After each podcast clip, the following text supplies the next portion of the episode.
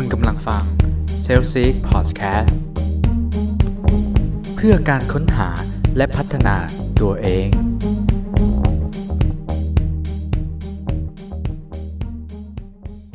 สวัสดีครับ ขอต้อนรับเข้าสู่ s a l s eek Podcast นะฮะ มีคำถามครับจากมาถามสมาชิก s a l s eek ทุกคนนะครับว่า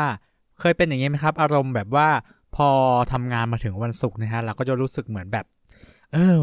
กำลังดีนะวันศุกร์เราก็จะดีดานะคืนนี้จะไปผ่อนคลายที่ไหนดีนะฮะเพราะว่าพรุ่งนี้เนี่ยวันเสาร์นะครับ เราก็จะหยุด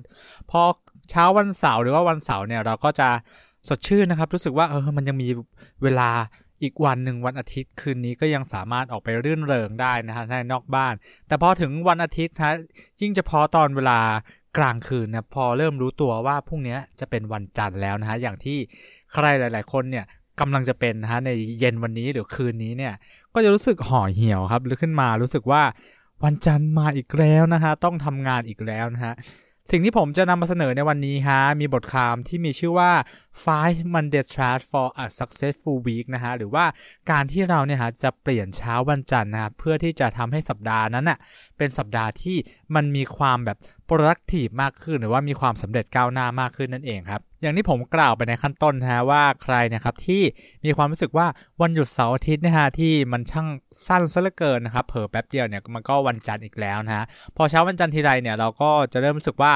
นี่ เราต้องทำงานตั้งหลายอย่างหลายวันนะฮะกว่าที่จะถึงได้วันหยุดอีกกว่าถึงจะวันศุกร์วันเสาร์นะฮะยิ่งคิดแบบนี้แล้วฮะใจของเราเนี่ยมันก็จะยิ่งห่อเหี่ยวนะครับ แต่ว่าเราก็ไม่สามารถทำอะไรได้ครับนอกจาก เตรียมความพร้อมรับมือกับสิ่งที่ต้องเจอไปทั้งสัปดาห์ถูกไหมฮะ ดังนั้นแล้วครับเช้าวันจันทร์เนี่ยจึงเป็นการเริ่มต้นที่ดีที่สุดครับ คุณควรที่จะวางแผนนะเพื่อให้เวลาที่เหลือทั้งสัปดาห์ของคุณนะครับราบรื่นขึ้นนะครับ วันนี้ฮะเรามีเคล็ดลับดีๆครับที่จะมาช่วยให้คุณนะฮะมองเช้าวันจันทร์เปลี่ยนไปจากเดิมครับ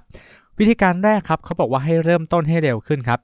เริ่มต้นให้เร็วขึ้นคืออะไรครับบอกว่าเช่น ลองไปถึงที่ทำงานให้เร็วขึ้นสักหน่อยฮะแล้วใช้เวลาช่วงที่ว่างนั้นฮะทบทวนว่าสัปดาห์นี้ครับ เรามีอะไรที่ต้องทำบ้างครับ อาจจะวางแผนนะฮะตั้งเป้าหมายไว้ทั้งสัปดาห์นะครับ เพื่อที่จะได้เห็นภาพโดยรวมอย่างชัดเจนฮะมันจะช่วยให้การทำงานของเรานะครับ มีระเบียบแล้วก็จัดการได้ง่ายขึ้นครับ ข้อที่2ครับเขาบอกว่าให้กำหนดเป้าหมายใหม่ๆครับในทุกวันจันทร์นะซึ่งเป็นวันเริ่มต้นสัปดาห์ถูกไหมฮะอยากให้ลองให้คุณนะครับกำหนดเป้าหมายใหม่ ๆ ของสัปดาห์นั้นฮะแล้วก็พยายามเดินตามเป้าหมายที่ตั้งไว้ครับ ซึ่งจะช่วยให้เราเนี่ยครับสามารถทำสิ่งที่ต้องการได้สำเร็จนะฮะแต่ถ้าเรารู้สึกว่าไม่ได้บรรลุเป้าหมายนะครับ ก็สามารถกลับมานั่งทบทวนว่าเราพลาดอะไรไปครับ เพื่อที่จะได้พัฒนาให้ดีขึ้นนะฮะ แล้วก็จะทำใหม่ในสัปดาห์หน้านั่นเองครับ เป้าหมายที่เราจะตั้งเนี่ยฮะ มันก็อาจจะไม่ใช่เป้าหมายที่เป็น year plan หรือว่าเป็น quarter plan ของเรานะฮะ อาจจะเป็นเป้าหมายเล็กๆ น้อยๆนะฮะที่เป็นสับเซตลงมาครับยกตัวอย่างเช่น ถ้าปีนี้นะฮะเรามีเป้าหมายที่จะ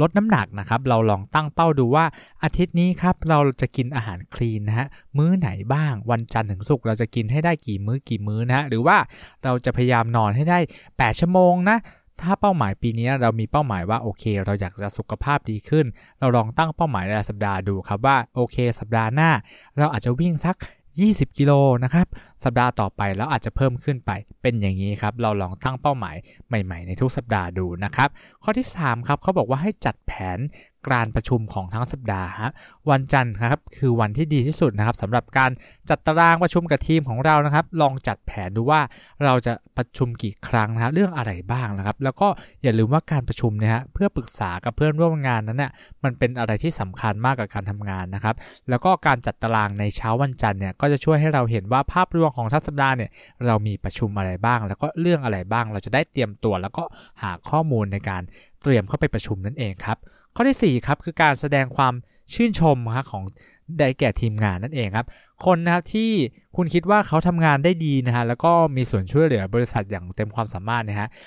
ยกตัวอย่างเช่นลูกทีมของคุณนะฮะก็อยากอาจจะได้รับคำชมนะฮะเพื่อเป็นแรงกระตุ้นในการทำงานให้มันดีขึ้นถูกไหมครับ เราเนี่ยครับก็อาจจะชื่นชมด้วยการส่งอีเมล หรือว่าการเดินไปพูดคุยทักทายนะครับหรือการให้ของขวัญเล็กๆน้อยๆนะฮะแม้กระทั่งการพาไปกินข้าวไปเลี้ยงข้าวก็ใช้ได้เหมือนกันครับวันจันทร์นะครับคือการเริ่มต้นนะฮะเพราะฉะนั้นครับคำชมเพียงไม่กี่คำนะก็สามารถเป็นการจุดเริ่มต้นนะครับประกายไฟที่จะทำให้ลูกน้องหรือว่าเพื่อนร่วมทีมของเราครับมีกำลังใจในการทำงานในทั้งสัปดาห์นั่นเองครับข้อสุดท้ายครับข้อที่ 5 เขาบอกว่าให้ประเมินความท้าทายครับที่กำลังจะเข้ามาครับเพราะว่าความท้าทายนั้นฮะเกิดได้ตลอดเวลาครับการใช้ช่วงเวลาของเช้าวันจันทร์สักเล็กน้อยครับมาประเมินว่าเราครับมีความท้าทายอะไรบ้างที่จะเกิดขึ้นได้บ้างครับจะช่วยให้เราเนี่ยครับสามารถเตรียมตัวรับมือแล้วก็แก้ไขปัญหาเหล่านั้นได้ดียิ่งขึ้นครับ ยกตัวอย่างเช่น ถ้ามันจะเป็นช่วงของสัปดาห์สิ้นเดือนนะฮะเราก็อาจจะรู้ว่าโอเค เราจะต้องปิดงบนะครับหรือว่าเราจะต้องปิดยอดนะฮะเราก็จะได้เตรียมรู้ว่าโอเค สัปดาห์หน้าหรือว่าสัปดาห์นี้ฮะเป็นสัปดาห์ของสิ้นเดือนนะฮะเราก็ต้องประเมินความ เสี่ยงความท้าทายที่กำลังจะเข้ามานะคะ ถ้าคุณทำสิ่งเหล่านี้นะครับเป็นประจำนะครับในเช้าวันจันทร์แล้วก็นะครับ เราก็จะพบค้นพบว่าความเปลี่ยนแปลงนะครับที่เป็นไปในแต่ละสัปดาห์เนี่ยมันจะดีขึ้นนะครับ แล้วก็จะพบว่าความ จะถึงวันจันทร์เนี่ยครับมันไม่ใช่เรื่องที่เลวร้ายเสมอไปนะครับ มันจะเป็นวันแห่งการเริ่มต้นใหม่สำหรับคุณนั่นเองครับ แล้วก็จะทำให้เราเนี่ยครับสามารถก้าวไปสู่ความสำเร็จ แล้วก็จัดการวางแผนชีวิตในการทำงานแล้วก็ชีวิตส่วนตัวได้ดียิ่งขึ้นนั่นเองครับ แล้วกลับมาพบกันใหม่ครับกับ s a l e s i c Podcast ในตอนต่อไปครับสำหรับวันนี้ สวัสดีครับ